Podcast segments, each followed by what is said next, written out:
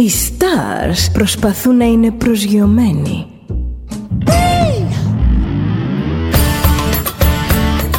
Ένα star είναι συνέχεια στον αέρα. Συνέχεια στον αέρα. Στο Δέλτα ζεις μαζί του.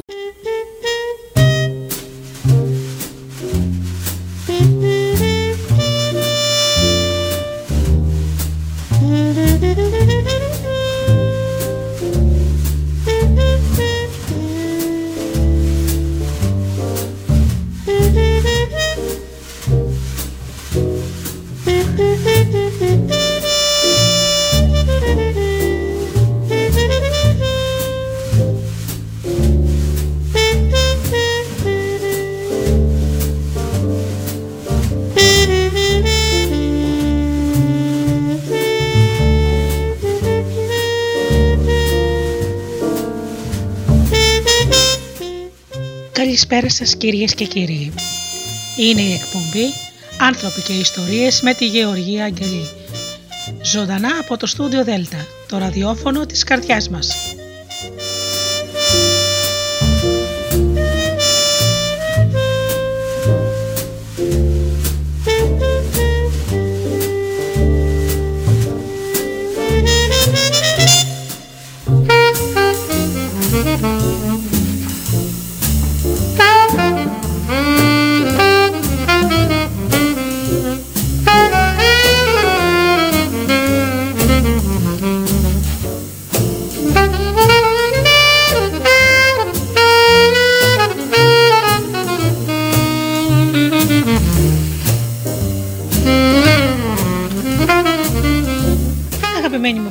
Πάλι μαζί Παρασκευή 8 ώρα το βράδυ όπως πάντα εδώ παρεούλα στο στούντιο Δελτά.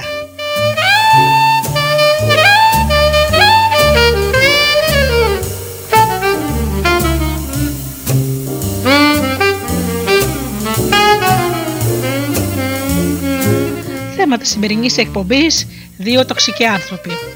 Ο τριγωνοποιητής και ο απογοητευμένος.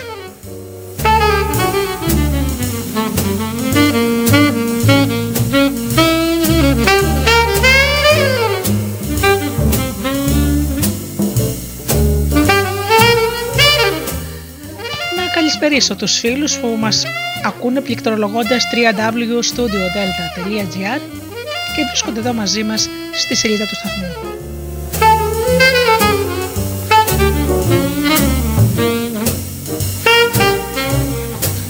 Να καλησπερίσω και τους φίλους που μας ακούν από τις μουσικές συχνότητες τις οποίες φιλοξενούμαστε όπως είναι το Live 24.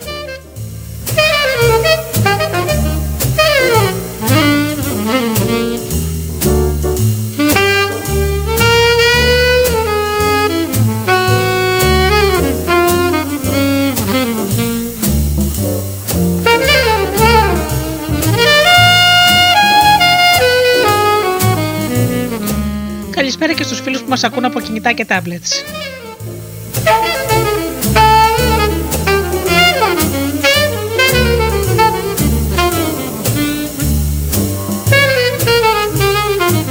Και φυσικά την καλησπέρα μου στους φίλους μου, τον Τζίμι, την Αφροδίτη και την Ωρα.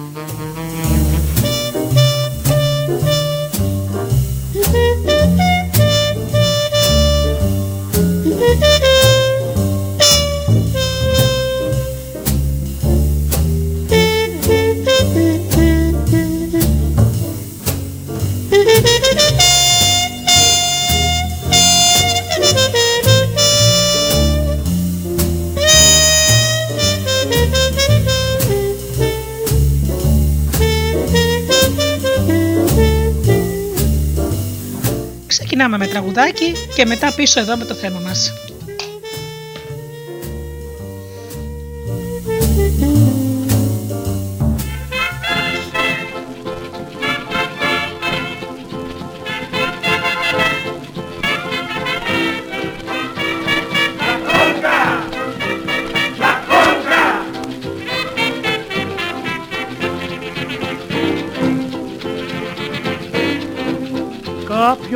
Κάποιο βραδάκι στις οχτώ Σας είδα πάνω στο ρικάβιτο. Εσένα ναι και εκείνη και είδα να σου δίνει χίλια σφυράκια στο λεπτό. Σαν ήρθατε στη γειτονιά θα ρώει η ώρα ότι ήταν εννιά. Και οι κοπέλες όλες που ήταν κουτσομπόλες φωνάζανε απ' τη γωνιά. Να το πάρει το κορίτσι να το πάρει μην το παιδεύεις. Να το πάρεις το κορίτσι είναι κρίμα. Να το υφέρεις. Την κορίτσι από σπίτι και δεν είναι όπως τα άλλα. κι όταν σου μιλά για γάμο μην τρομάζεις και μη χαρείς πως είναι μάνα δεν σου λέμε να την πάρεις με τη βία να την πάρεις επειδή την αγαπάς. Κι αν δεν ξέρεις το χορό του Ισαΐας μη φοβάσαι θα στον μάθει ο παπάς.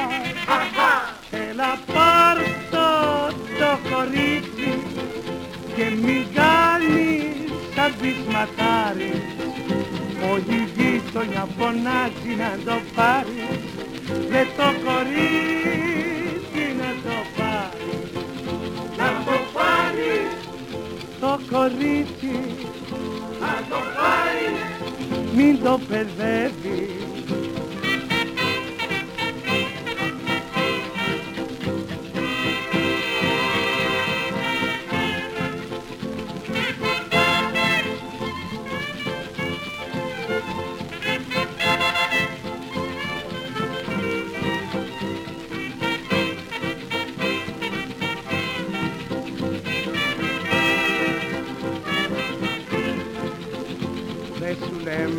την πάρεις με τη βία Να την πάρεις επειδή την αγαπάς.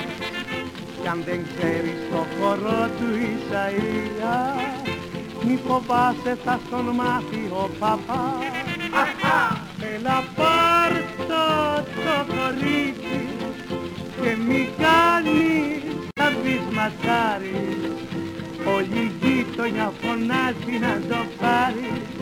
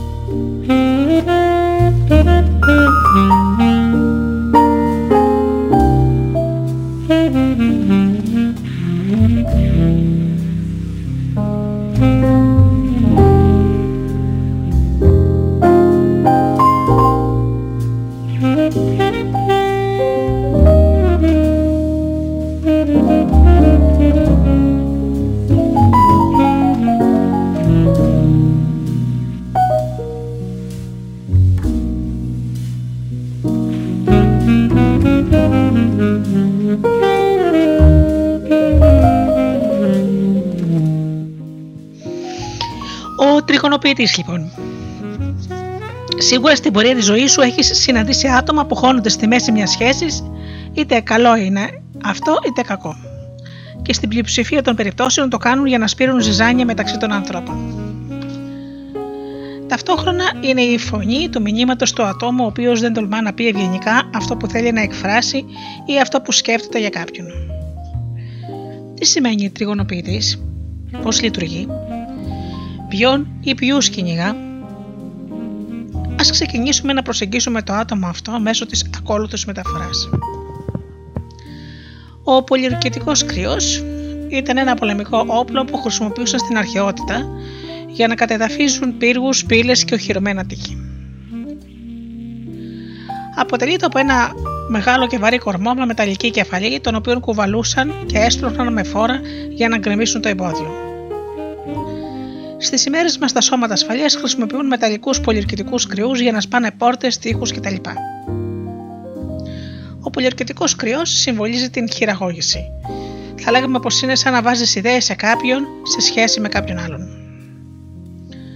Πολλά άτομα λειτουργούν ως πολιορκητικό κρυός, δηλαδή χρησιμοποιούνται από άλλους για να χτυπήσουν κάποιον τρίτο. Αυτό μπορεί να συμβεί στο εκπαιδευτικό, οικογενειακό, εργασιακό, ακόμα και στο φιλικό περιβάλλον.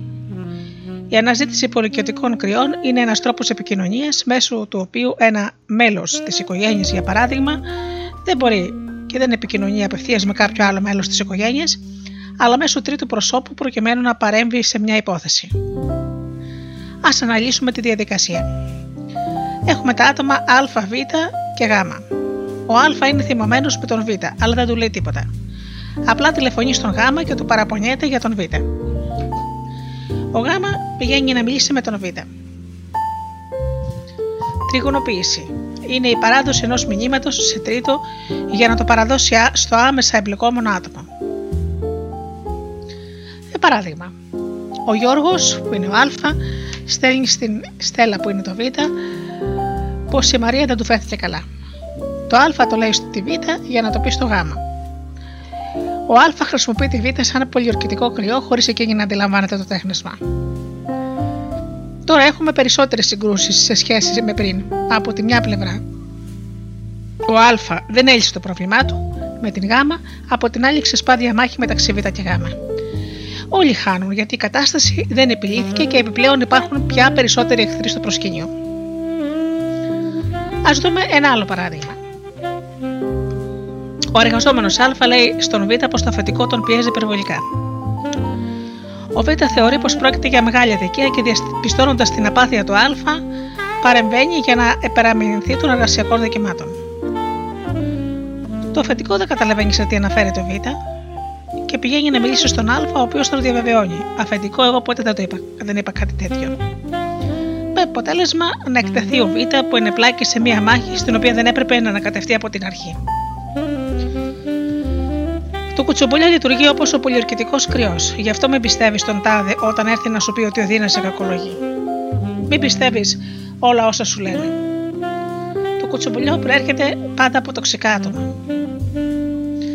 Ο Τζορτ Μπέρναρτ Σο έλεγε ότι το κουτσομπολιό είναι σαν τη σφίκα.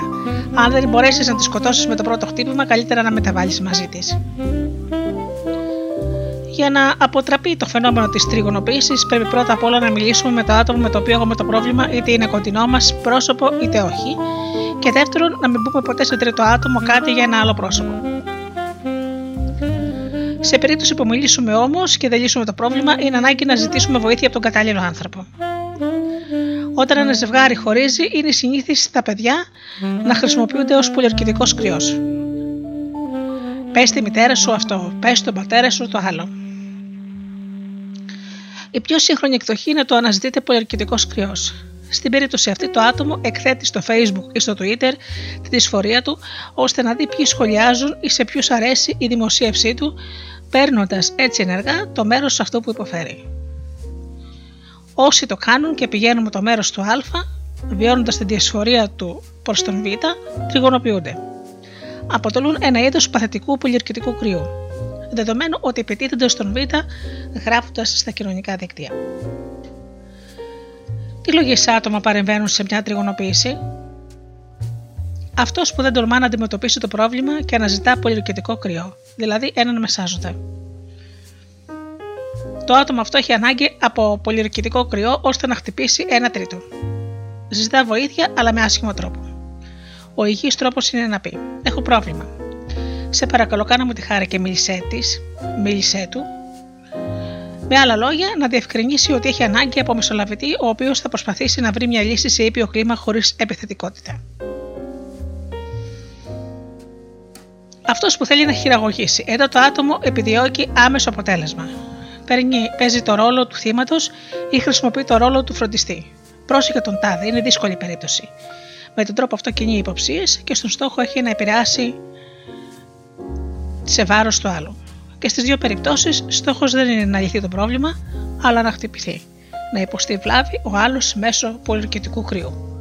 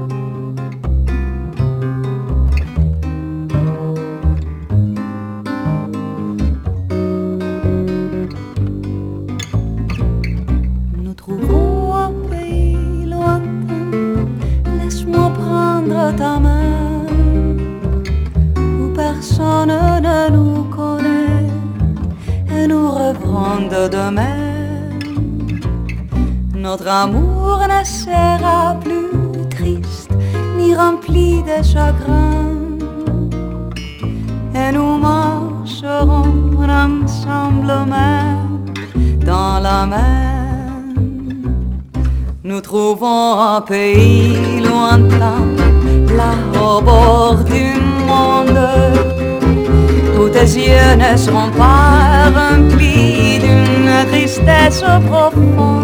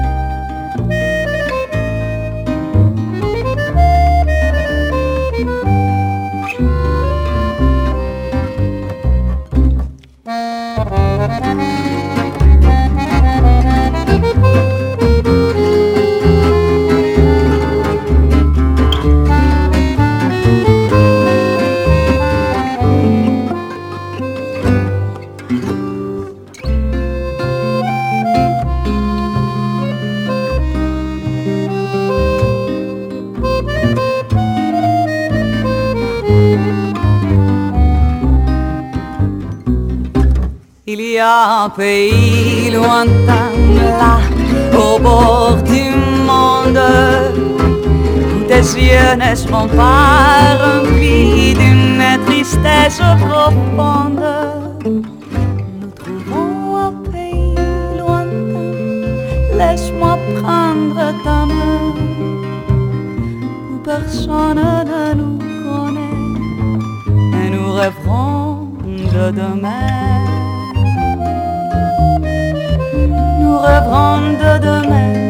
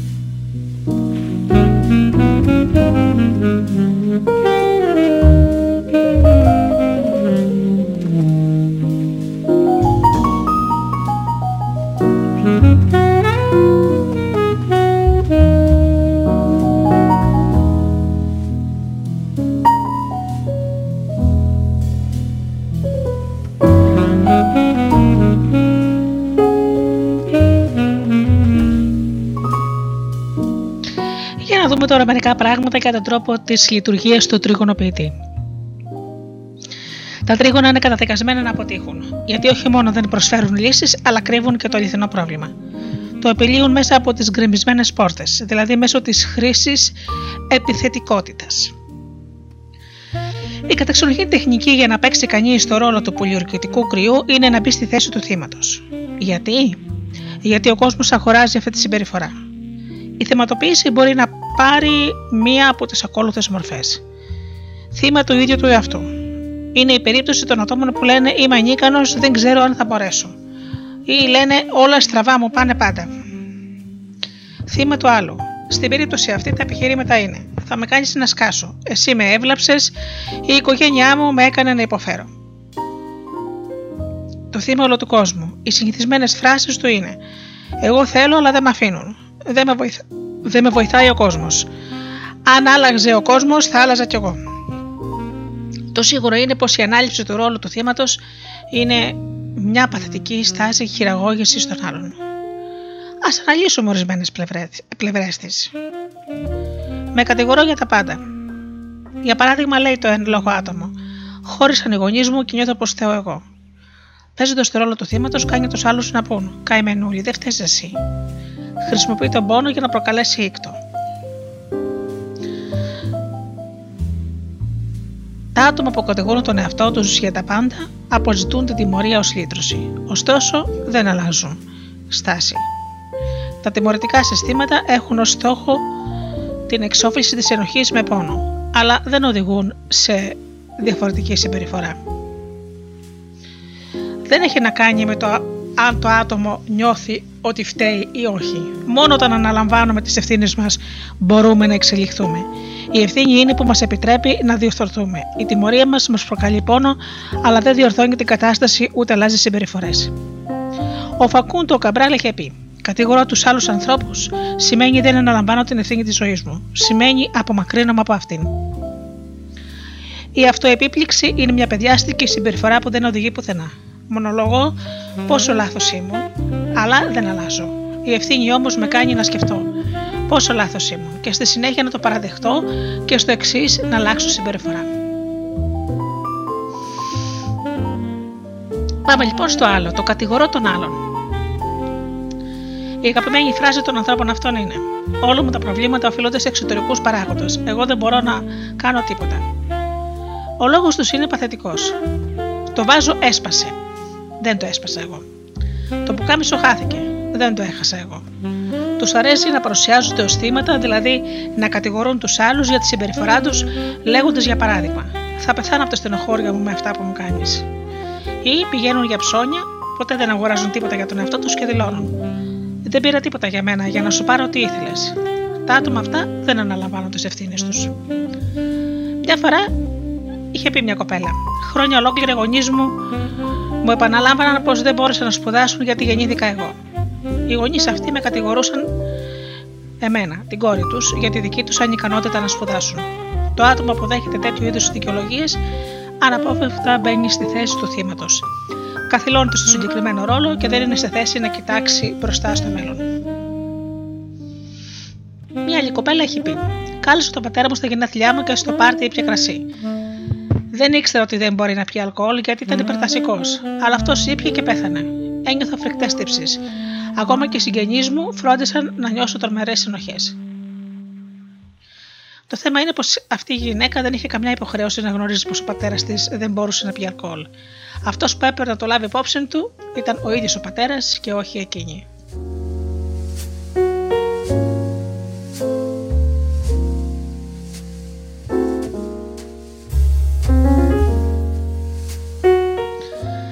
Τα άτομα αυτά τοποθετούνται στο προσκήνιο γιατί επιθυμία τους είναι να προσέξουν όλη τη δυσφορία τους. Α, το πρόβλημά μου είναι πολύ πιο σοβαρό από το δικό σου. Υποστηρίζουν. Για παράδειγμα, η κόρη εξομολογείται στη μητέρα της πως θα χωρίσει το, το σύζυγό της και η γυναίκα της απαντά: Μην το κάνεις αυτό, θα πεθάνω από τη στενοχώρια μου.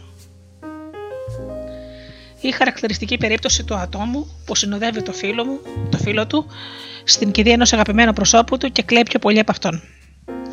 Ο ρόλος του θύματος είναι ένας βολικός ρόλος που δηλώνει ότι το άτομο δεν έχει διδαχτεί τίποτε ούτε έχει αλλάξει συμπεριφορά.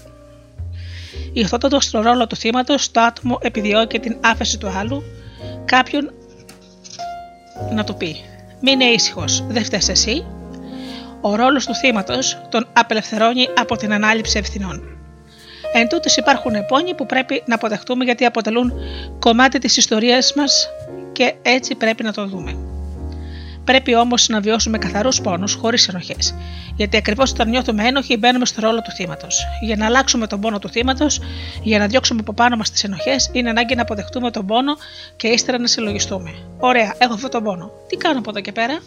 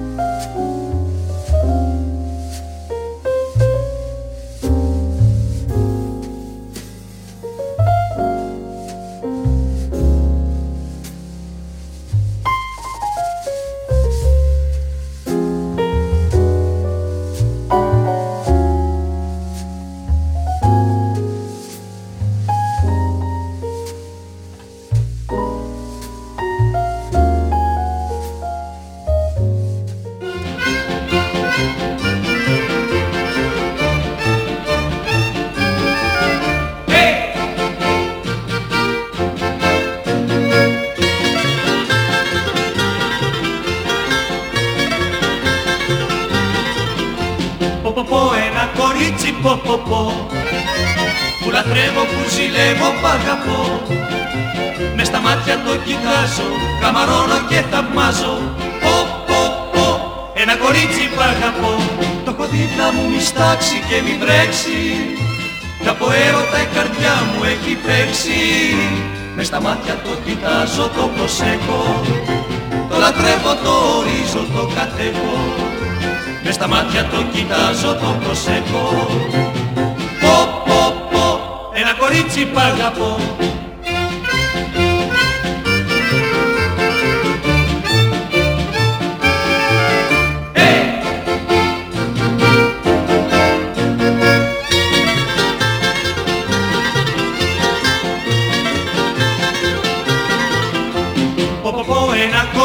Πω πω πω Που λατρεύω, που ζηλεύω, που αγαπώ Χρόνια με έχει αναστατώσει, τη ζωή μου του έχω δώσει. Πω πω πω, ένα κορίτσι που αγαπώ. Το έχω δίπλα μου μη στάξει και μη βρέξει. Κι από έρωτα η καρδιά μου έχει παίξει. Μες στα μάτια το κοιτάζω, το προσέχω. Το λατρεύω, το ορίζω, το κατέχω. Μες στα μάτια το κοιτάζω, το προσέχω. Πω, πω, πω, ένα κορίτσι που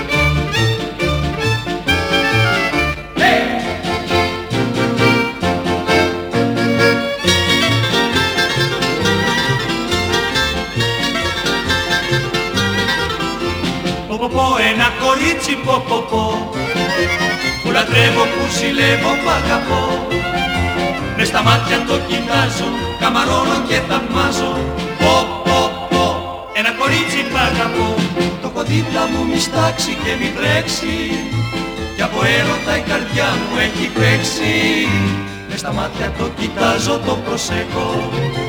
Το λατρεύω, το ορίζω, το κατέχω.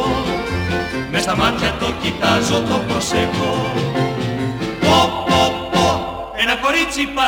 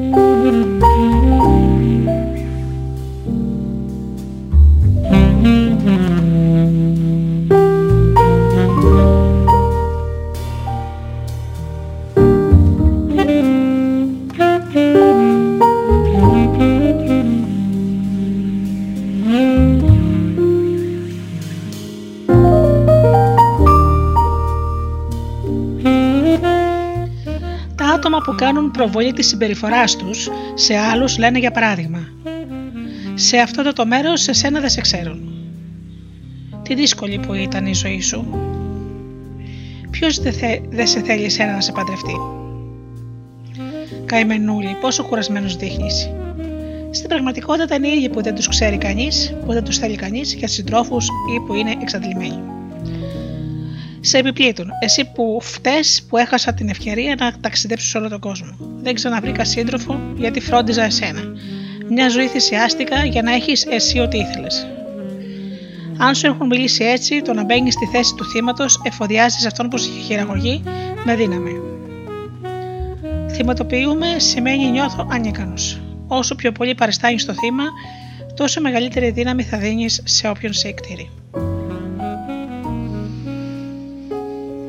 Σε ένα ζευγάρι, το γεγονός της θυματοποίησης είναι ένα ολόκληρο ξεχωριστό κεφάλαιο, αφού ποτέ δεν υπάρχουν καλοί και κακοί, θύματα και θύτες.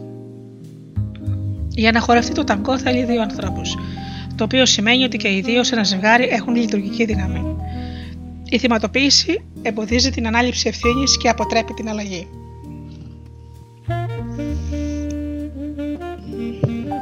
Πώς να καταλάβω αν αντιμετωπίζω το συγκεκριμένο είδος τοξικότητας, Πού βρίσκονται ή πού κρύβονται αυτά τα άτομα, ας δούμε μερικά παραδείγματα. Μέσω του Facebook, αυτό που κυρίως επιδιώκει ο τριγωνοποιητής είναι να, βρει, να βγει ο πολυερκητικό κρυός και να χτυπήσει. Δηλαδή, ο στόχος του είναι να προκαλέσει ζημιά μέσω δυσφήμισης. Μια κομμότρια παραπονιέται στο Facebook πως μια από τις πελάτησές της, την οποία θα αποκαλέσουμε κυρία Ισαβέλα, δεν την πλήρωσε για το κούρεμα. Στόχος αυτής της εικονικής επίθεσης είναι να κλειδωθεί η εικόνα του άλλου ατόμου. Το μόνο που επιδιώκει αυτός που επιτίθεται είναι να δεσφημίσει και σε καμιά περίπτωση δεν περιμένει ο αναγνώστης του μηνύματος να τηλεφωνήσει στο άλλο άτομο και να το πει. Πρέπει να πληρώσεις την κομμότρια το κούρμα που χρωστάς. Το κίνητρο όποιου επιτίθεται μέσω Facebook είναι η οργή.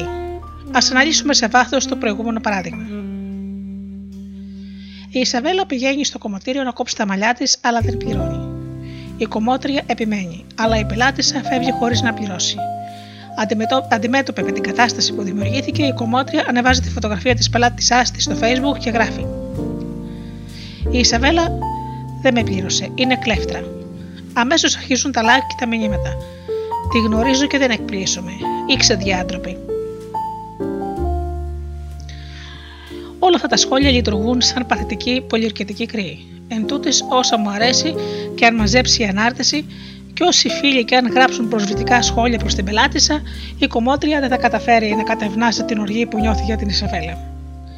Η τεχνική της εκτόνωσης μέσω του Facebook δεν έχει ημερομηνία λήξης και το μόνο που θα καταφέρει είναι η οργή της κομμότριας να ενταθεί.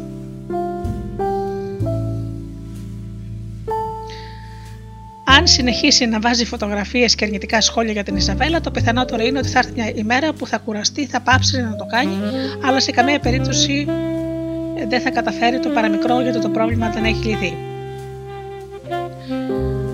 Η κομμότρια θα έπρεπε να αντιμετωπίσει απευθείας την πελάτησά της και να της μιλήσει ή να βρει μια μεσολαβήτρια, κάποια στην οποία θα εξηγήσει τι έχει συμβεί και η οποία θα μπορέσει να κουβεντιάσει το πρόβλημα με την Ισαβέλα και να προσπαθήσει να λύσει το πρόβλημα.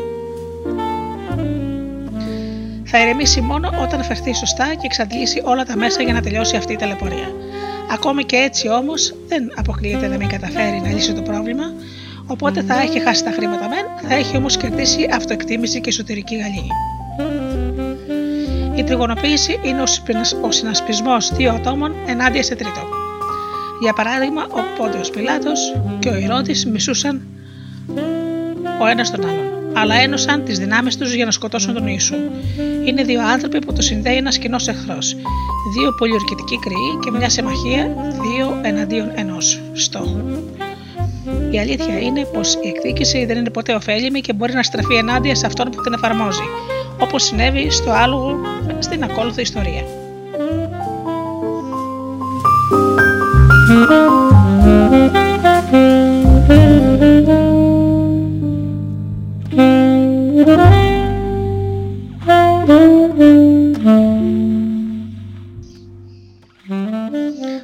Και το ελάφι. Μύθος του Εσόπ.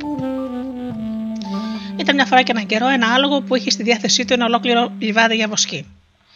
Έτυχε τότε να μπει στο έδαφος του ένα ελάφι και να φάει λίγη από τη χλώη του. Το άλογο, θέλοντας να εκδικηθεί τον εισβολέα, ρώτησε κάποιον αν ήθελε να τον βοηθήσει να τιμωρήσει το ελάφι.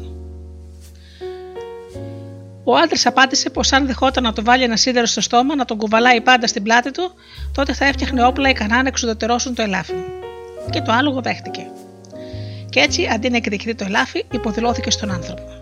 Αυτό που πρέπει να κάνουμε δεν είναι να εκδικούμαστε, αλλά να σκεφτόμαστε πώς να διευθετήσουμε μια κατάσταση. Ο Χένρι Φόρντ είχε πει: Οι περισσότεροι άνθρωποι εξοδεύουν περισσότερο χρόνο και ενέργεια μιλώντας για τα προβλήματά τους παρά αντιμετωπίζοντάς τα. Και ο Σενέκας μας λέει: Έχει πολύ μεγάλη σημασία η γνώμη που έχεις εσύ για τον εαυτό σου παρά η γνώμη που έχουν οι άλλοι για σένα. Αν ψάξουμε, θα βρούμε περιπτώσεις που συμβαίνουν συχνά. Α ρίξουμε μια ματιά στα ακόλουθα παραδείγματα. Ο πατέρας κακολογεί τα παιδιά, στα παιδιά τη μητέρα τους. Η μητέρα κακολογεί στα παιδιά τον πατέρα τους. Και οι δύο γονείς κακολογούν στα παιδιά τους ο ένας τον άλλον. Τα παιδιά θα πρέπει να νιώθουν την αγάπη και τη φροντίδα των γονιών, όχι να γίνονται μπάλα ανάμεσα στους δύο γονείς. Ένα παιδί δεν πρέπει ποτέ να χρησιμοποιείται ως μεσάζων ή διαμεσολαβητής. Οι γονείς πρέπει να μάθουν να ξεχωρίζουν τη δική τους σχέση ως ζευγάρι και τις συγκρούσεις τους, από το ρόλο τους ως πατέρας και μητέρα των παιδιών τους. Όποτε χρησιμοποιείται πολιτικό κρυός, ο Α, ο Β και ο Γ χάνουν. Α δούμε γιατί χάνει ο καθένας. Ο Α γιατί δεν αντιμετωπίζει την κατάσταση. Όταν δεν αντιμετωπίζουμε μια σύγκρουση, ενισχύουμε τις αδυναμίες μας. Όταν δεν ξέρουμε πώς να διευθετήσουμε τις συγκρούσεις μας, νιώθουμε δυσαρέσκεια, ανικανότητα γιατί ο άλλος έλυσε ή δεν έλυσε το πρόβλημα και αυτό μας προκαλεί απογοήτευση ακόμα και όταν έχουμε νικήσει. Ο Β, ο, ο πολιορκητικός κρυός, γιατί θα συγκρουστεί με τον Γ.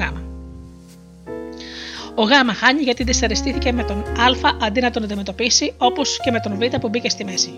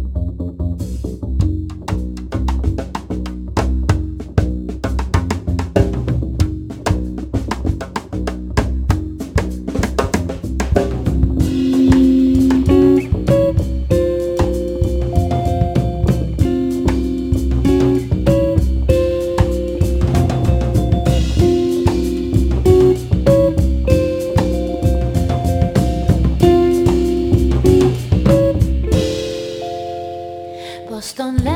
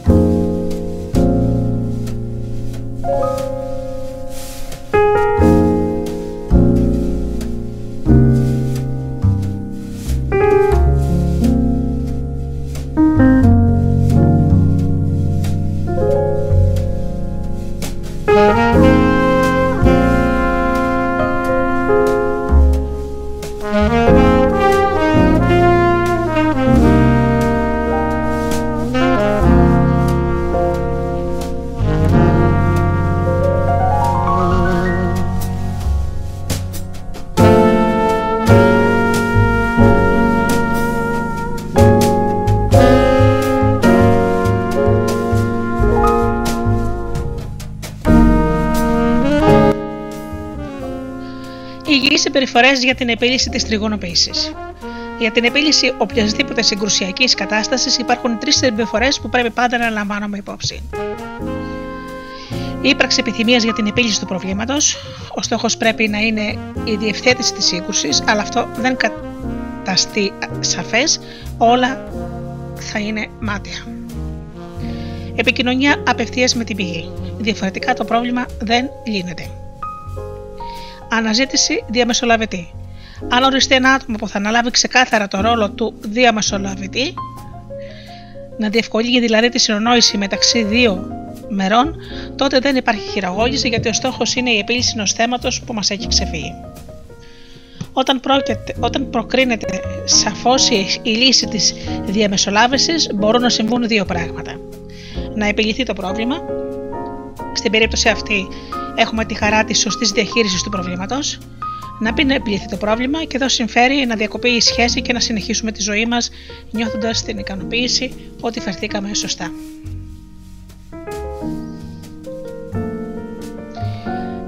Ποτέ δεν πρέπει να αντιδρούμε σύμφωνα με τον συναισθηματισμό του άλλου. Α αποφύγουμε να εμπλακούμε σε ένα πόλεμο συναισθημάτων, ο οποίος δεν μπορεί να επιλύσει τίποτα.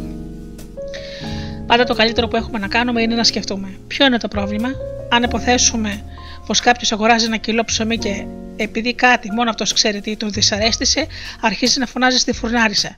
Κλέφτρα, ψεύτρα, αν η φουρνάρη αντιδράσει στο συγκεκριμένο συνέστημα, θα ξεκινήσει καυγάς χωρίς νόημα. Αν όμως διατηρήσει την ψυχραιμία της και σκεφτεί ποιο είναι το πρόβλημα, τότε θα μπορέσει να επικεντρωθεί στη διευθέτηση της κατάστασης. Δεν είναι εύκολο, αλλά γίνεται. Πρέπει πάντα να αναλύουμε αν υπάρχει μικρός ή μεγάλος συναισθηματικός δεσμός με όποιον επιδιώκει να μας εμπλέξει σε μία διαμάχη.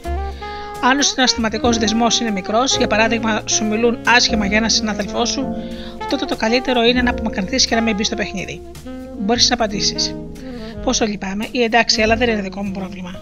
Αν θέλουν να σε χρησιμοποιήσουν ως πολιτικό κρυό σε μια κατάσταση όπου ο συναισθηματικός δεσμός είναι μεγάλος, για παράδειγμα, αν σου μιλήσουν άσχημα για ένα συγγενή, η στάση σου πρέπει να είναι ξεκάθαρη και να πεις. Δεν είναι δική μου δουλειά να ανακατευτώ σε αυτή την υπόθεση. Καλύτερα να μιλήσεις με το συγκεκριμένο άτομο και όχι μαζί μου. Το ζήτημα είναι να βγεις από την τριγωνοποίηση, να μην μπεις ανάμεσα στους δύο και, στείλεις, και να στείλεις όποιον διαμαρτύρεται να μιλήσει με την πηγή της δυσφορίας του.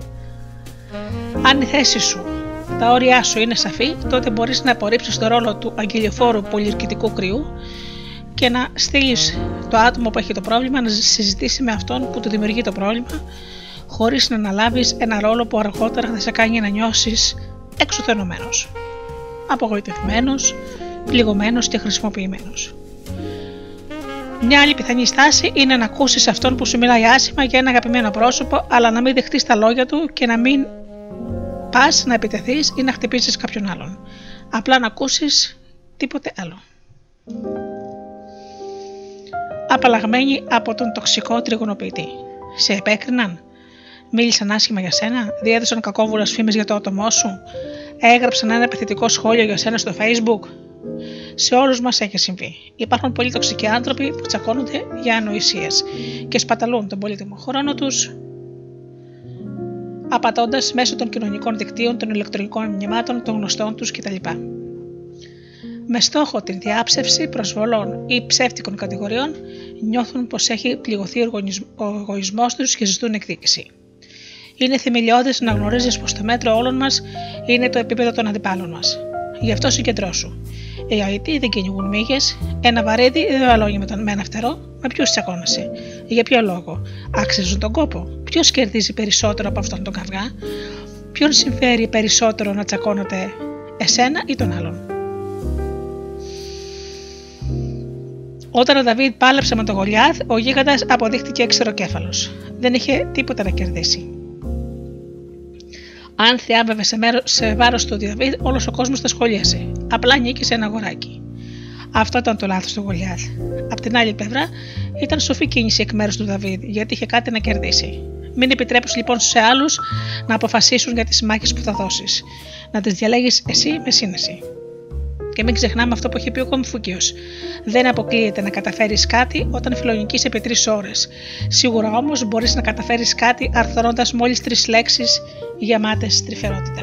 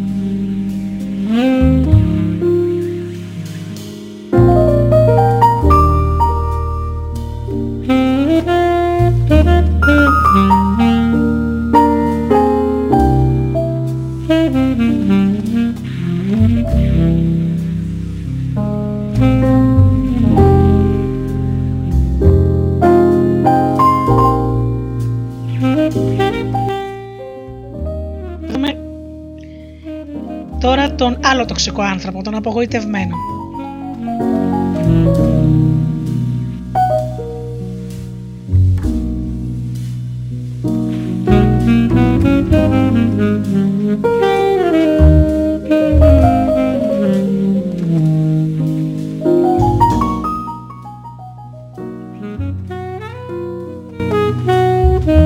Μη συμβουλεύεσαι το φόβο σου, μόνο τις ελπίδες και τα όνειρά σου. Μη σκέφτεσαι τις απογοητεύσεις σου, αλλά τις δυνατότητές σου.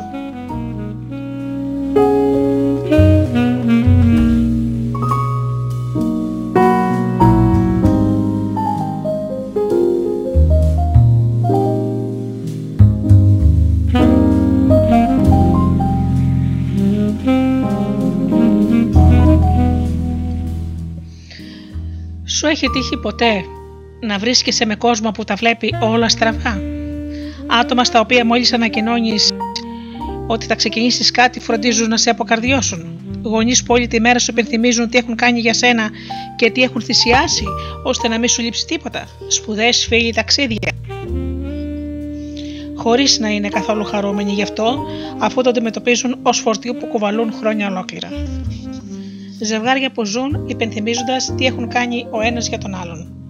Όλους τους συμβιβασμούς ή τις απώλειες που βίωσαν για να είναι ο άλλος ευτυχισμένος ή για να αναθρέψουν τα παιδιά τους. Αυτό που στην αρχή φαινόταν καλό με το πέρασμα του χρόνου, αντιμετωπίζεται ως θυσία και ως βάρος που τους μεταμορφώνει σε απογοητευμένα άτομα. Ο άνθρωπος που δεν μπόρεσε να επιτύχει τους στόχους του στη ζωή, που δεν πραγματοποίησε τα όνειρά του, υποσυνείδητα θα προσπαθεί να σε υποϊκοτάρει και να σου λέει πως ό,τι και αν ξεκινάς θα κάνεις ε, λάθος και ότι θα έχει άσχημη κατάληξη. Επειδή ο ίδιος νιώθει απογοητευμένος, δεν μπορεί να δει τις θετικές πλευρές της ζωής, ούτε τις ευκαιρίες που του προσφέρονται ξανά και ξανά για να ξαπεράσει λάθη και αποτυχίες δικές του. Γιατί αυτό που έχει σημασία είναι να σηκώνεσαι και να ξαναρχίζεις όσες φορές χρειάζεται. Γι' αυτό προσοχή. Μην επιτρέπεις στον απογοητευμένο να σε απογοητεύσει. Είναι ανάγκη να μάθουμε πως η απογοήτευση συνιστά κομμάτι της ζωής και μολονότι δεν μπορούμε να την αποφύγουμε, μπορούμε να μάθουμε να την αντιμετωπίζουμε και να την ξεπερνούμε. Η απογοήτευση είναι μια πέτρα στο δρόμο, ένα εμπόδιο που πρέπει να υπερπηδήσουμε για να μπορέσουμε να φτάσουμε στον προορισμό που ονειρευόμαστε. Η εικόνα που χρησιμοποιούν ορισμένοι παιδοψυχολόγοι και γιατροί είναι η ακόλουθη. Α υποθέσουμε πως ένα μωρό βλέπει ένα παιχνίδι και αρχίζει να μπουσουλάει για να το φτάσει. Το μωρό απογοητεύεται γιατί δεν έχει το παιχνίδι. Οπότε καταβάλει προσπάθεια και μπουσουλάει προς το μέρος του. Ένα γρήγορο το μωρό έχει ενεργοποιήσει την εξίσου της επιτυχίας. Απογοήτευση, προσπάθεια, επιτυχία.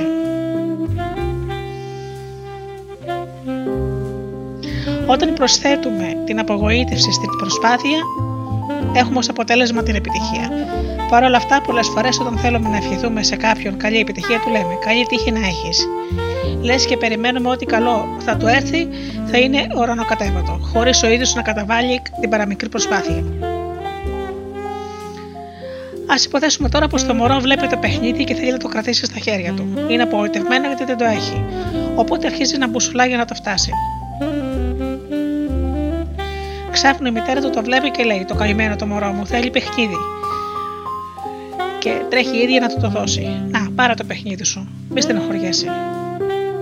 Τι έκανε η μητέρα, έκλεψε την προσπάθεια από το παιδί της, άρα του στέρισε την απογοήτευση και την επιτυχία. Όταν πήρε το παιχνίδι από τα χέρια της μητέρας του, το μωρό δεν απογοητεύτηκε, επομένως δεν χρειάστηκε να καταβάλει καμιά προσπάθεια. Αυτός είναι ο λόγος που πολλά παιδιά στις μέρες μας δεν εκτιμούν τίποτα. Τους τα έδωσαν όλα στο χέρι. Γι' αυτό μην δίνετε τα πάντα στα παιδιά σας. Η εξίσωση, περιέργεια, απογοήτευση, προσπάθεια οδηγεί στην επιτυχία. Όταν ξεβολευόμαστε, μας δίνεται το κίνητρο να εξελιχθούμε. Ας αναλύσουμε μια τρίτη υπόθεση. Το μωρό βλέπει το παιχνίδι και θέλει να το κρατήσει στα χέρια του. Είναι απογοητευμένο γιατί δεν το έχει, οπότε προσπαθεί και αρχίζει να μπουσουλά προς το μέρος του. Τη στιγμή ακριβώς που ετοιμάζεται να το πιάσει, ο πατέρας του το απομακρύνει και του λέει: Έμπρο, αγόρι μου, πάμε. Ο εν λόγω πατέρας δεν απογοήτευσε το μωρό, αλλά το έκανε να νιώσει αδύναμο. Ποια είναι η διαφορά απογοήτευσης και αδυναμίας, Αν κολυμπώ μεσοπέλαγα και δω ένα ξύλο να επιπλέει, αυτό ονομάζεται απογοήτευση. Αν όμως κολυμπώ μεσοπέλαγα και δεν βλέπω τίποτα, αυτό λέγεται αδυναμία. Αν με καταδιώκει ένα λιοντάρι και διακρίνω πέρα μακριά ένα δέντρο, στο οποίο μπορώ να σκαρφαλώσω, αυτό λέγεται απογοήτευση. Αν όμως με καταδιώκει ένα λιοντάρι και δεν βλέπω τρόπο διαφυγής, αυτό λέγεται αδυναμία. Ενώ η απογοήτευση είναι υπάρχει κάτι που δεν έχω, ωστόσο υπάρχει για παράδειγμα ένα δέντρο για να σκαρφαλώσω. Η αδυναμία είναι με καταδιώκει το λιοντάρι, αλλά δεν υπάρχει δέντρο για να σκαρφαλώσω και να σωθώ. Το να νιώθει στιγμή απογοήτευση δεν είναι κακό. Αντιθέτως, η απογοήτευση μας επιτρέψει να αναζητήσουμε εναλλακτικές. Ωστόσο, το άτομο που ζει απογοητευμένο έχει καθυλωθεί στο αδύνατο, στο λάθος, στην ευκαιρία που δεν παρουσιάστηκε και έγινε κανόνας που ισχύει στη ζωή του. Γι' αυτό τον ακούμε να λέει: Όλα στραβά μου πάνε τα πάντα. Δεν μπορώ. Τίποτα δεν πηγαίνει καλά στη ζωή μου. Γεννήθηκα άτυχος. Πάντα θα προσπαθεί να βρει ένα σωρό δικαιολογίες για να εξηγήσει την αδυναμία, να επιβληθεί στα λάθη, στην απογοήτευση και να εξελιχθεί. Ποια είναι τα χαρακτηριστικά ενός ατόμου με χαμηλή ανοχή στην απογοήτευση, Τα θέλει όλο εδώ και τώρα. Η παραμικρή καθυστέρηση συνιστά μεγάλο εμπόδιο. Δεν μπορεί να αναβάλει την ικανοποίηση μιας επιθυμίας. Η ζωή πρέπει να είναι εύκολη και άνετη. Πρέπει να εξαλείφεται ταχύτατα κάθε δυσφορία. Αντιδρά σε κάθε περιορισμό. Τον νιώθει ως κάτι άδικο και τρομακτικό. Όταν η πραγματικότητα δεν ανταποκρίνεται στις απαιτήσεις του, αυτές είναι πιθανόν όχι μόνο να απογοητευτεί, αλλά να πλημμυρίσει από τα αισθήματα μίσους και της βαθιάς απεσιοδοξίας σε τέτοιο βαθμό που δεν μπορεί, θα μπορέσει να συνεχίσει όταν δεν μπορούμε να, εξ, να ελέγξουμε την απογοήτευση, όταν μας ενδιαφέρει μόνο ο εαυτός μας και η προσωπική μας ικανοποίηση, που είναι και η προτεραιότητά μας άλλωστε, δυσκολευόμαστε να σεβαστούμε τον άλλον και να κατανοήσουμε πως υπάρχουν όρια τα οποία δεν μπορούμε να υπερβούμε. Έτσι θα αποτύχουμε και στην επικοινωνία μας με τους άλλους και τις ίδιες τις προσθέσεις μας. Όπως το μωρό που θέλεις να πιάσεις το παιχνίδι, έτσι και εμείς επιθυμούμε χρήματα, γνώση, ευτυχία κτλ. Αυτή είναι η ζωή διαθέτει σοφία και συναισθηματική υγεία. Όποιος μαθαίνει πως η απογοήτευση συν προσπάθεια είναι ο μόνος δρόμος για την εκπλήρωση των επιθυμιών μας.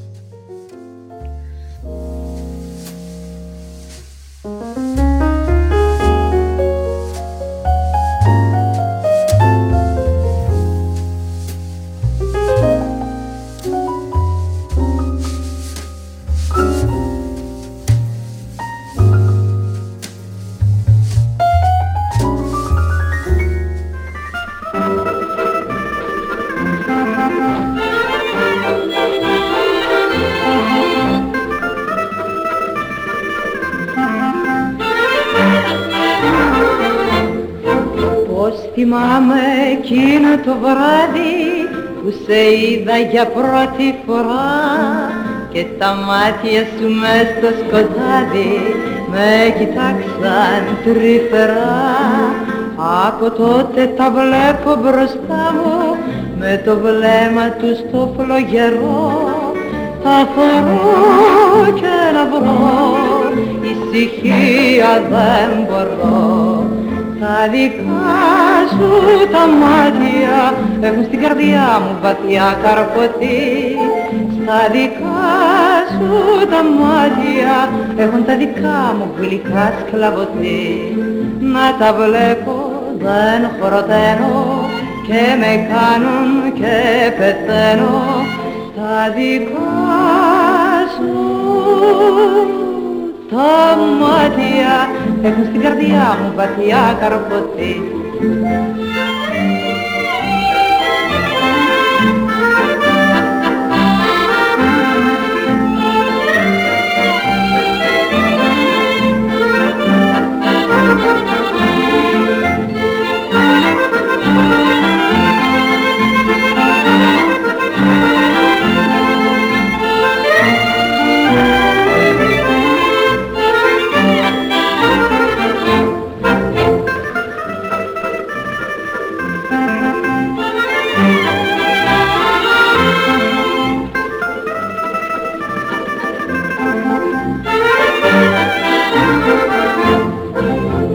ζηλεύω σαν άλλον κοιτάζουν και του ρίχνουν κρυφές αητιές μαχαιριές δυνατές που με σπάζουν είναι εκείνες οι ματιές.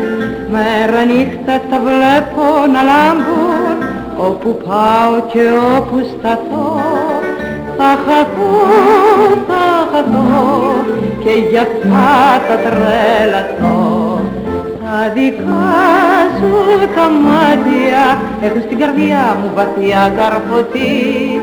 Τα δικά σου τα μάτια έχουν τα δικά μου γλυκά σκλαβωτή. Να τα βλέπω δεν χωροτένω και με κάνουν και πεθαίνω. Τα δικά σου τα μάτια έχουν στην καρδιά μου βαθιά καρφωτή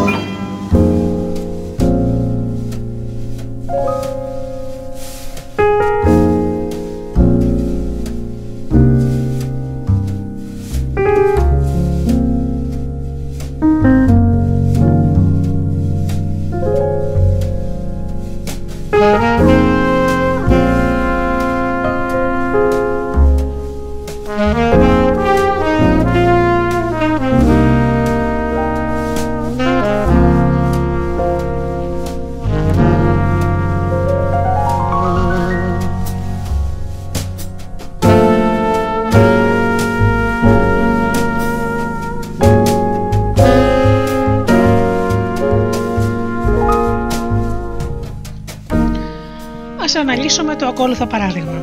Μια μητέρα θυλάζει το μωρό της. Όπως ξέρουμε, το μετρικό γάλα είναι γλυκό και αρέσει πολύ στο μωρό. Μια μέρα η μητέρα του, του δίνει πιπίλα. Τι κάνει το μωρό, λόγω του ανατανακλαστικού της εξώθεση τη φτύνει. Την επόμενη μέρα η μητέρα του ξαναδίνει πιπίλα και το μωρό την ξαναφτύνει. Την έβδομη φορά που η μητέρα του δίνει πιπίλα, το μωρό το δέχεται.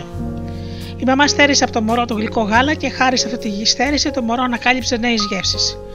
Όταν η ζωή μας στέρει κάτι, μας δίνει τη δυνατότητα να, να ανακαλύψουμε εναλλακτικές. Σου έτυχε ποτέ να είσαι διακοπές και να βρέξει; Σε όλους μας έχει συμβεί. Όταν βλέπουν ότι βρέχει, πολλοί παραθεριστές θυμώνουν και λένε Αχ, τώρα δεν θα μπορέσω να κάνω θεραπεία. Εν τούτης, η βροχή αυτή γίνεται αφορμή για μια κουβέντα με την οικογένεια, ένα περίπατο, μια διαφορετική δραστηριότητα και έτσι απολαμβάνουμε κάτι που δεν ήταν στα σχέδιά μας. Οι απογοητεύσεις μπορεί να, να αποτελέσουν εφαλτήριο εξέλιξης, ανακάλυψης νέων αναλλακτικών και καινούριων πραγμάτων. Η απογοήτευση συνιστά μέρος της μάθησης. Για παράδειγμα, αν σε ένα τεστ ένας μαθητής πάρει δύο, μπορεί να μελετήσει πιο σκληρά, να αναλύσει σε τι έσφαλε και τι άλλο μπορεί να κάνει για να βελτιώσει το βαθμό του, ώσπου στο τέλος θα πάρει 10. Χάρη στο 2 πήρε το 10. Τα καλύτερα μαθήματα είναι αυτά που παίρνουμε όταν κάτι μας πάει στραβά. Α υποθέσουμε πως θέλω να τηλεφωνήσω σε κάποιον, αλλά κάνω λάθος στον αριθμό και το σηκώνει ένας άγνωστος. Μπορεί να σκεφτώ τι χαζός που είμαι, ούτε ένα τηλέφωνο δεν μπορώ να πάρω. Ή απλά να πω έκανα λάθος στον αριθμό, θα ξαναπάρω και θα προσέξω αυτή τη φορά. Η απογοήτευση μας κάνει να ενεργοποιούμε την εκμάθηση ώστε να διορθώσουμε το λάθος μας. Λίγη παραπάνω επιμονή, λίγη παραπάνω προσπάθεια και αυτό που έμειζε αποτυχία χωρίς καμιά ελπίδα μπορεί να μετατραπεί σε τρομερή επιτυχία, είπε ο Χάμπαρντ Έλμπερτ.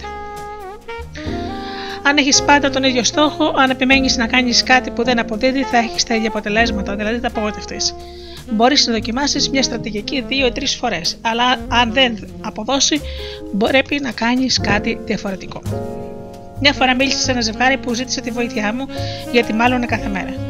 Θυμάμαι ότι τους ρώτησα: Ποιο είναι το τελευταίο πράγμα που κάνατε πριν τελειώσει ο καυγάς και συμφιλειωθείτε; Δεν ανταλλάσσουμε λέξη και καθόμαστε να δούμε τηλεόραση, απάντησαν αμέσως. Ωραία, να κάνετε λοιπόν το ίδιο πριν ξεκινήσετε να μαλώνετε, τους συμβούλεψα. Και το ζευγάρι έλυσε το πρόβλημά του. Η απογοήτευση ενεργοποιεί επίσης την ανάγκη μας για αναζήτηση. Για παράδειγμα, όταν τελειώνουμε το φαγητό και είμαστε χορτασμένοι, δεν έχουμε όρεξη να κάνουμε τίποτα. Αντιθέτως, νιστάζουμε και θέλουμε να κοιμηθούμε. Όταν η όρεξή μας για επιτεύγματα δεν έχει χωριστεί, λαχταράμε να κάνουμε διάφορα πράγματα. Και αν απογοητευτώ, τι θα κάνω; Πόσες φορές σου έχουν πει όχι; Τι νιώθεις όταν σου λένε πως δεν μπορείς να μπεις κάπου ή πως μια δουλειά δεν ταιριάζει στο προφίλ σου; Ομολόγησες ποτέ σε κάποιον τον ερωτά σου και σε απέρριψε; Όταν σου λένε όχι, νιώθεις απογοήτευση γιατί δεν μπορείς να αποκτήσεις αυτό που θα σου επιτρέψει να εκπληρώσεις μια επιθυμία, ένα όνειρο; Υπάρχει ένα ασφαλμένο μήνυμα που μας μεταδίδει η κουλτούρα το οποίο λέει Πρέπει να αποκτήσεις όλα όσα θες γιατί αλλιώς είσαι αποτυχημένος. Συνέπεια αυτού είναι οι νεότερες γενιές να μεγαλώσουν πιστεύοντας πως μπορούν να αποκτήσουν ό,τι θέλουν, που δεν είναι καθόλου ρεαλιστικό αφού κανείς δεν καταρθώνει να εκπληρώσει όλες τις επιθυμίες του. Οι ενήλικες είμαστε εχμάλωτοι της κοινωνίας που μας πουλά το μήνυμα ότι η ικανοποίηση των επιθυμιών μας μέσω της κατανάλωσης ισοδυναμεί με προσωπική ολοκλήρωση. Στην πραγματικότητα πρόκειται για εντελώς διαφορετικά πράγματα. Η επιθυμία είναι ένα επιφανειακό συνέστημα βασισμένο στις αισθήσεις. Κάνουμε ένα δώρο στον εαυτό μας. Η προσωπική ολοκλήρωση είναι κάτι άλλο. Βασίζεται σε εσωτερικά, βαθιά και μακρόπνοα σχέδια. Η καταναλωτική κοινωνία μας λέει πως μπορούμε να αποκτήσουμε όλα τώρα. Όταν λοιπόν έρχεται η απογοήτευση, δηλαδή όταν μας λένε όχι κάτι, όχι σε κάτι, αυτό μας πονάει. Πρέπει να γνωρίζουμε πως δεν μπορούν να πραγματοποιηθούν όλες οι επιθυμίες μας και ότι δεν πρέπει να τις συγχαίουμε με την προσωπική ολοκλήρωση. Τι συμβαίνει όταν απογοητευόμαστε, γιατί δεν πετύχαμε το στόχο που είχαμε βάλει και που η κοινωνία μας επιβάλλει; Οι συνήθεις αντιδράσεις είναι το ξέσπασμα.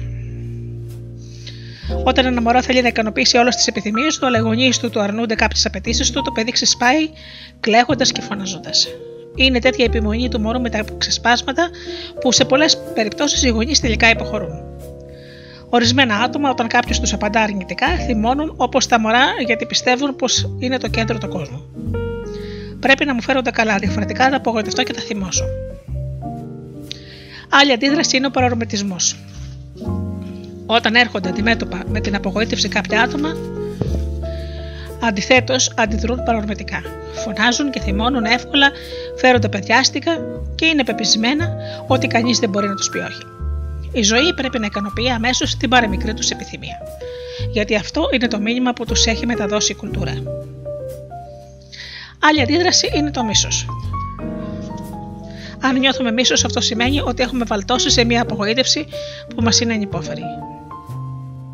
Αυτή είναι η περίπτωση κάποιων διαζευμένων ατόμων που τους κυριεύει το μίσος και θέλουν να καταστρέψουν τον πρώην σύντροφό τους λόγω της απογοήτευσης που τους προκαλεί η αποτυχία.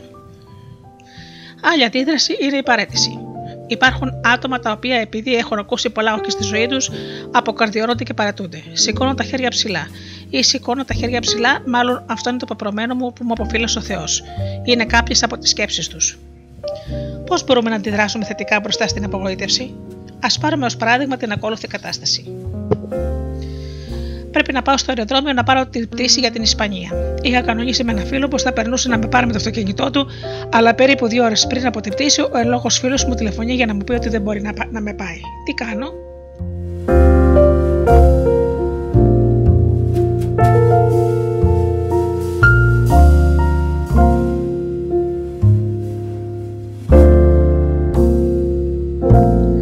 Α δούμε τις επιλογές. Ξεσπώ προς τα έξω, τηλεφωνώ στο φίλο μου και τον προσβάλλω φωνάζοντας. Ξεσπώ προς τα μέσα. Επιτίθεμαι στον εαυτό μου και θεματοποιούμε. Είμαι ηλίθιος, εγώ φταίω που μου συμβαίνουν πάντα τέτοια πράγματα. Αναλύω την κατάσταση και καταλήγω πως ο φταίχτης είμαι εγώ και οργίζομαι τον εαυτό μου και τον υποτιμώ. Παρετούμε. Μονολογώ. Ο Θεός ξέρει γιατί μου συμβαίνουν αυτά. Τέλος πάντων. Ενεργοποιώ τη δημιουργική σκέψη. Τηλεφωνώ σε έναν άλλον φίλο ή παίρνω ταξί ή αλλάζω πτήση κτλ. Σε περίπτωση απογοήτευσης υπάρχουν δύο επιλογές. Είτε θα την αντιμετωπίσουμε είτε θα την αποφύγουμε. Πολλοί επιδιώκουν να αποφύγουν τον πόνο καταφεύγοντας σε εξαρτήσεις. Ο σωστός τρόπος για την επίλυση της απογοήτευσης όμως είναι ο εξής. Ενεργοποίηση της δημιουργικότητάς μας. Είναι πολλά που πρέπει να και μπορούμε να χρησιμοποιήσουμε προς όφελός μας. Είναι πολλές οι εσωτερικές ικανότητες που διαθέτουμε, οι οποίες όταν παίρνουμε την απόφαση ότι μια δύσκολη κατάσταση δεν θα μας νικήσει, ενεργοποιούνται προκειμένου να πάρουν λύσεις και να μας επιτρέψουν να τα βρούμε με τον εαυτό μας. Πρέπει να μάθουμε να απογοητευόμαστε και να ανατρέπουμε αυτή την κατάσταση για να μην καταλήξουμε να νιώθουμε αδύναμοι. Δεν έχει να κάνει με υπέρβαση όριων, όσο με αλλαγή στρατηγικής. Δεν έχει να κάνει με παρέτηση, όσο με προσπάθεια μέσω άλλης οδού. Είναι ανόητο να επαναλαμβάνουμε με τον ίδιο τρόπο κάτι που έχει πάει στραβά και να προσποιούμαστε ότι θα έχουμε διαφορετικό αποτέλεσμα. Η ανοχή στην απογοήτευση είναι μια ικανότητα που καλλιεργείται. Η απογοήτευση συνιστά κομμάτι της ζωής. Δεν μπορούμε να την αποφύγουμε, μπορούμε όμως να μάθουμε να την διαχειριζόμαστε και να την ξεπερνάμε. Για να δεχτούμε την, απο... την απογοήτευση, πρέπει να μάθουμε από την αποτυχία μας. Τα καλύτερα μαθήματα στη ζωή βγαίνουν μέσα από τα μαθήματα που μας διδάσκουν οι αποτυχίες μας.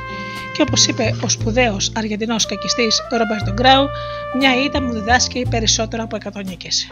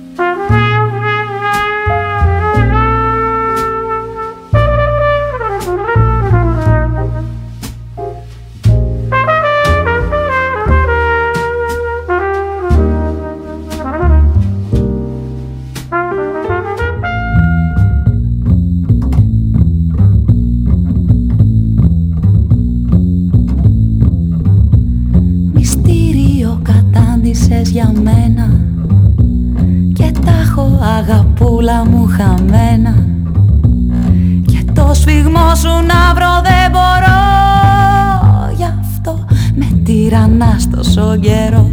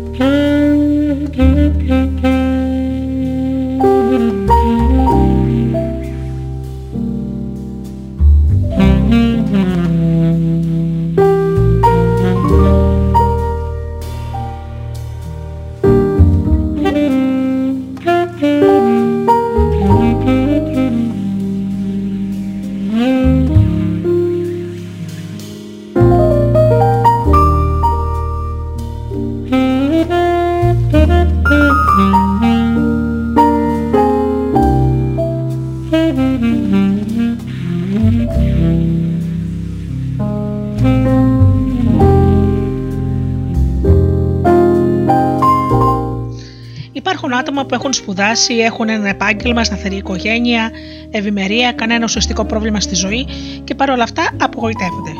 Γιατί; Λόγω τύψεων. Τα άτομα αυτά αυτομποϊκοτάρονται γιατί κατά βάθος νιώθουν ότι δεν αξίζουν να επιτύχουν ένα στόχο και να τον χαρούν. Άλλοι απογοητεύονται γιατί έχουν λάβει την απογοήτευση ως κληρονομιά και όπως λέει και το ταγκό Καμπαλάς πιστεύουν πως ο κόσμος ήταν και θα είναι ένα σκουπίδι. Οι γονείς τους μια ζωή γκρίνιαζαν για τα πάντα, για τους πάντες, για την πατρίδα, την οικογένεια, τους γείτονες, την υγρασία στο σπίτι, τα στριφνά και δυσαπροσ... δυσαπροσάρμοστα αφεντικά τους, την οικονομία κτλ. Πίστευαν πως ο κόσμος είχε καταστρώσει κάποιο σατανικό σχέδιο εναντίον τους. Άλλοι πάλι είχαν γονείς που είχαν τρομερές απαιτήσεις από αυτούς, υπήρξαν παιδιά χωρίς δικαίωμα στο λάθος, τα οποία δεν απογοητεύτηκαν ποτέ. Το υγιέ είναι να λαμβάνουμε μια δόση απογοήτευσης στη ζωή μας γιατί έτσι θα μπορέσουμε να οριμάσουμε και να μάθουμε να υπερβαίνουμε τον εαυτό μας σε κάθε κατάσταση που καλούμαστε να αντιμετωπίσουμε. Ο άνθρωπος που κακοποιεί είναι κάποιος που απογοητεύτηκε στην παιδική του ηλικία, κάποιος που λαχταρούσε την αγάπη του πατέρα του αλλά εκείνος του είπε «Όχι». Κάποιος που αναζητούσε την αγάπη της μητέρας και εκείνη του είπε «Όχι». Ήταν «Όχι» και «Όχι» και «Όχι» ήταν η μόνη απάντηση που έπαιρνε. Ο άνθρωπος που κακοποιεί είναι αυτός που έχει κακοποιηθεί στην παιδική του ηλικία. Γι' αυτό. Όταν ενηλικιώνεται, θεωρεί πως ο Θεός έχει φέρει τα εν λόγω άτομα στη ζωή του για να τους αποσπάσει αυτό που θέλει και να μην απογοητευτεί. Τώρα αυτός είναι που βάζει όρους. Αν μου φερθείς καλά, δεν θα σε δίνω. Μπορώ να σου δώσω ό,τι θες, αν κάνεις αυτό που περιμένω από σένα. Ωστόσο, η χαμηλή ανοχή του στην απογοήτευση, δηλαδή σε οποιαδήποτε δυσκολία ή καθυστέρηση στην ικανοποίηση των επιθυμιών του, μπορεί να προκαλέσει διαφορές, διάφορες μορφές επιθετικότητας. Ο βασικός στόχος της εκπαίδευσης είναι η δημιουργία ατόμων ικανών να κάνουν καινούργια πράγματα και όχι απλά να επαναλαμβάνουν αυτά που έκαναν οι προηγούμενες γενιές. Τα άτομα που κακοποιούν καταφεύγουν σε κάθε λογή στρατηγικές για να αποφύγουν την απογοήτευση. Τα ψυχαναγκαστικά άτομα, τα άτομα που ακροτηριάζονται, αυτά που όταν θυμώνουν χτυπούν τον τοίχο ή δαγκώνουν τις αρθρώσεις των δαχτύλων τους και αυτά που κλέβουν ή ψεύδονται παθολογικά θέλουν να αποφύγουν τον πόνο. Αλλά κατά βάθος δεν επιθυμούν να φέρονται έτσι, αλλά το κάνουν γιατί δεν μπορούν να σταματήσουν. Γι' αυτό είναι εξαιρετικά σημαντικός ο ρόλος που διαδραματίζουν οι γονείς στην διαπαιδαγώγηση των παιδιών τους, ώστε να μπορούν στο μέλλον από τη μια πλευρά να είναι χαρακτήρες που αποδέχονται την απογοήτευση και από την άλλη να γνωρίζουν πως μέσα από αυτήν νέες ιδέες, στρατηγικές και πράξεις μπορούν πάντα να φτάσουν στον επιθυμητό στόχο. Όταν παρατηρούμε τις αντιδράσεις των παιδιών μας, συνήθως λέμε: Αυτό που το έμαθε, ποιον αντέγραψε, Φίλε μου, πρέπει να σου πω ότι τα παιδιά τείνουν να επαναλαμβάνουν το πρότυπο των γονιών τους. Α αναλύσουμε κάποιες πρακτικές ιδέες που μπορούμε να εφαρμόσουμε στα παιδιά μας, ώστε να μπορέσουμε να σπάσουμε το καλούπι της απογοήτευσης. Μήτα υπερπροστατεύεται. Οι γονείς γνωρίζουμε πως η ζωή δεν μας δίνει όλα όσα επιθυμούμε, παρόλα αυτά τα παιδιά που μεγάλωσαν υπερπροστατευμένα, που πάντα είχαν ό,τι ήθελαν, που δεν γνώριζαν απογοήτευση, όταν ενηλικιωθούν δεν ανέχονται την απογοήτευση και γι' αυτό μεταφράζεται σε ιδιότροπες συμπεριφορές, σε μόνιμες διαμαρτυρίες και ανυπομονησία. Όταν ένα παιδί θέλει κάτι, φωνάζει, κλωτσάει, μουτρώνει και πολλές φορές κάνει μεγάλη φασαρία αν δεν τα καταφέρνει. Νομίζει πως το αξίζουν όλα όσα θέλει, τη στιγμή ακριβώς που τα θέλει. Δεν έχει υπομονή και θέλει κάτι εδώ και τώρα και τώρα θεωρεί την αναμονή κάτι άδικο και τρομερό. Για τον ενήλικα που ω παιδί ήταν υπερπροστατευμένος, ποτέ και τίποτα δεν είναι αρκετό. Θέλει διαρκώς όλο και πιο πολλά. Η χαμηλή ανοχή στην απογοήτευση έχει υπερβο... ενέχει υπερβολική ευαισθησία απέναντι σε κάθε δυσάριστο που, προκαλεί, που λειτουργεί ως μεγεθυντικός φακός, ο οποίος μεγενθύνει την κακή πλευρά κάθε κατάστασης. Μεταξύ άλλων, τα άτομα που υπήρξαν υπερπροστατευμένα στην παιδική τους ηλικία δεν ανέχονται απώλειες. Μην ξεχνάτε, μην κάνετε αυτά που μπορούν να κάνουν μόνα τους. Αν το παιδί σου πέσει, μην το σηκώνεις. Άστο να προσπαθήσει να σταθεί στα πόδια του μόνο του. Όταν αντιμετωπίζεις δυσκολίες, μην ανακατεύεσαι αμέσως, άσε να λύσει μόνο του το πρόβλημα. Δεν υπάρχει άλλος τρόπος για να μάθει να αναπτύσσει την ικανότητά του, να βιώνει σύγχυση, άρχωση και θυμό. Μην του τα στερήσει όλα αυτά τα συναισθήματα. Να τους βάζετε σαφή και λογικά όρια. Η λέξη πειθαρχία σημαίνει υπακούω σε μια αρχή, μια εξουσία. Οι γονείς αντιπροσωπεύουμε μια αρχή στη ζωή των παιδιών μας. Γι' αυτό είναι σημαντικό να τους βάζουμε σαφή και λογικά όρια και να τους εξηγούμε το γιατί. Να τους μάθετε να περιμένουν για κάτι καλύτερο.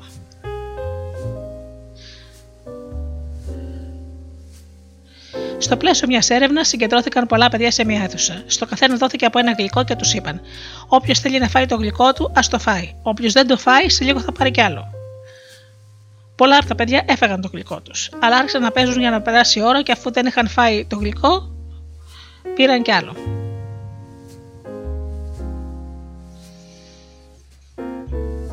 Παρακολουθώντας την εξέλιξη αυτών των παιδιών, διαπιστώθηκε πως όσα περίμεναν είχαν μεγαλύτερη επιτυχία στην εκπλήρωση των ονείρων τους. Ο Άλμπερτ Αϊνστάιν είχε πει: Το να δίνεις το καλό παράδειγμα δεν είναι βασικός τρόπος για να επηρεάζεις τους άλλους, είναι ο μόνος τρόπος. Ένας υπουργός του Αυτοκράτορα είπε στον Διογέννη: Αχ, Διογέννη, αν μάθαινες να είσαι πιο υπάκουος και να κολακεύεις περισσότερο τον Αυτοκράτορα, δεν θα χρειαζόταν να τρώσει τόσες φακές. Και ο Διογέννης του απάντησε: Εσύ, αν μάθαινες να τρώσει φακές, δεν θα χρειαζόταν να είσαι τόσο υπάκουος και να κολακεύεις τόσο πολύ τον Αυτοκράτορα.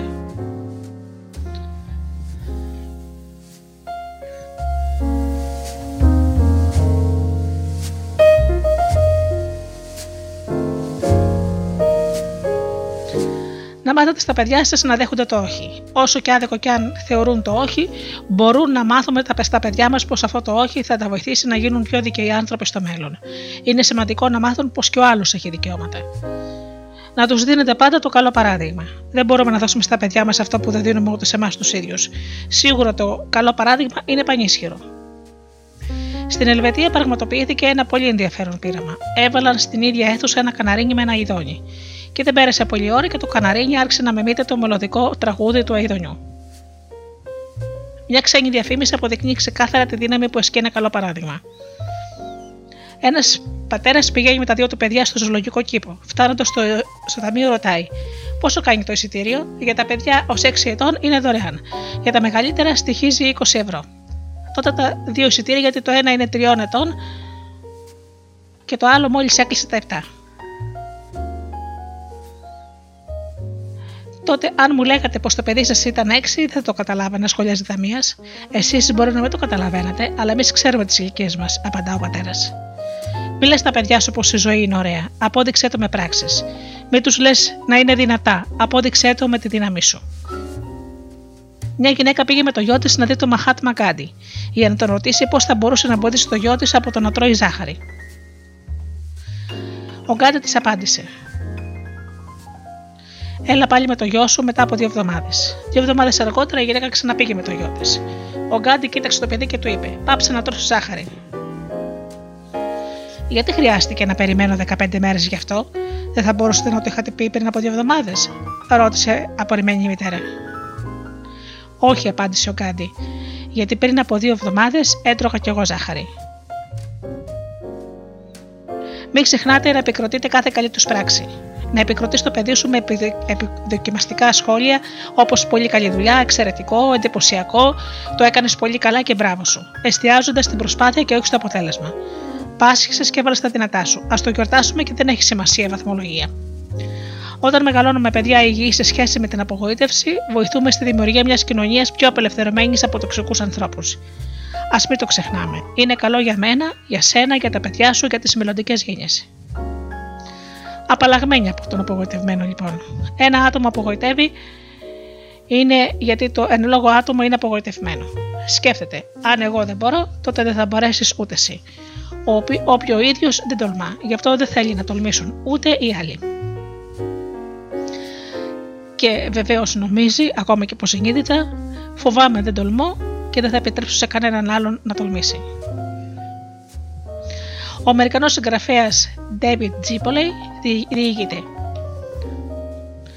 μια φορά ήμουν μέσα σε ένα ταξί, όταν ένα αυτοκίνητο κινούταν προς την αντίθετη κατεύθυνση. Ο οδηγός του ταξί φρενάρισε απότομα. Ντεραπάρισε και για ελάχιστα εκατοστά απέφυγε τη σύγκρουση με το άλλο αυτοκίνητο. Ο οδηγός του αυτοκίνητου που σχεδόν προκάλεσε ατύχημα γύρισε το κεφάλι και άρχισε να μας βρίζει.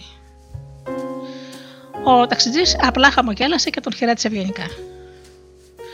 Μα γιατί το κάνατε αυτό, ρώτησα. Ο άνθρωπος αυτός παραλίγο να σας διαλύσει το αυτοκίνητο και να μας στείλει στο νοσοκομείο. Ο ταξιτζής μου απάντησε εξηγώντας μου αυτό που κατέληξε να αποκαλώ ο νόμος του απορριμματοφόρου. Πολλά άτομα είναι σαν το απορριμματοφόρο. Ζουν φορτωμένα απογοήτευση, μίσου και ψέματα. Όσο συσσωρεύονται τα σκουπίδια, νιώθουν την ανάγκη να βρουν ένα μέρος να τα ρίξουν. Αν τους το επιτρέψω, θα τα ρίξουν πάνω μου. Μην επιτρέψεις σε κανέναν να σε επιλέξει για να αδειάσει απάνω σου τα σκουπίδια του. Φέρει σου όπως ο οδηγός του ταξί. Μην παίρνεις τίποτα προσωπικά. Χαμογέλα, χαιρέτα και ευχήσου το καλύτερο συνεχίζοντας το δρόμο σου. Και μη σταματάς στιγμή.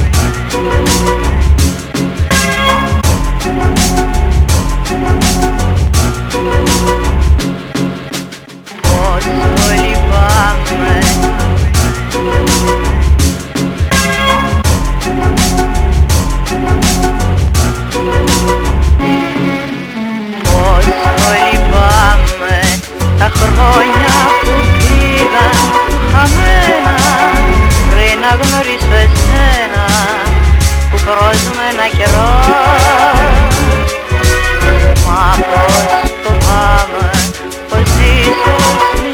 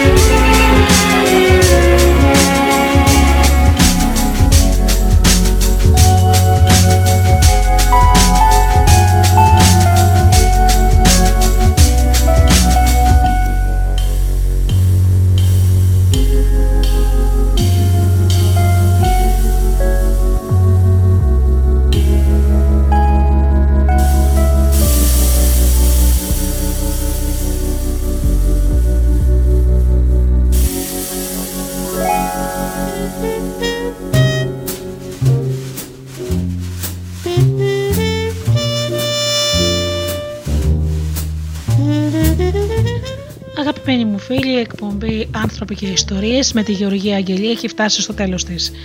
Σας ευχαριστώ θερμά για αυτές τις δύο ώρες που ήσασταν εδώ μαζί μου στο Studio Delta. Ανανεώνω το ραντεβού μας για την επόμενη Παρασκευή στις, 10, στις 8 το βράδυ. Εγώ σας αγαπημένοι μου φίλοι εύχομαι από καρδιάς να περνάτε καλά, να είστε καλά και αγαπήστε τον άνθρωπο που βλέπετε κάθε μέρα στο καθρέφτη. Καλό σας βράδυ.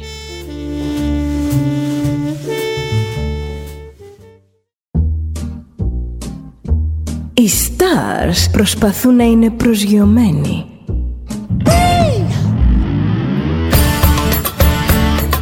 Ένα star είναι συνέχεια στον αέρα.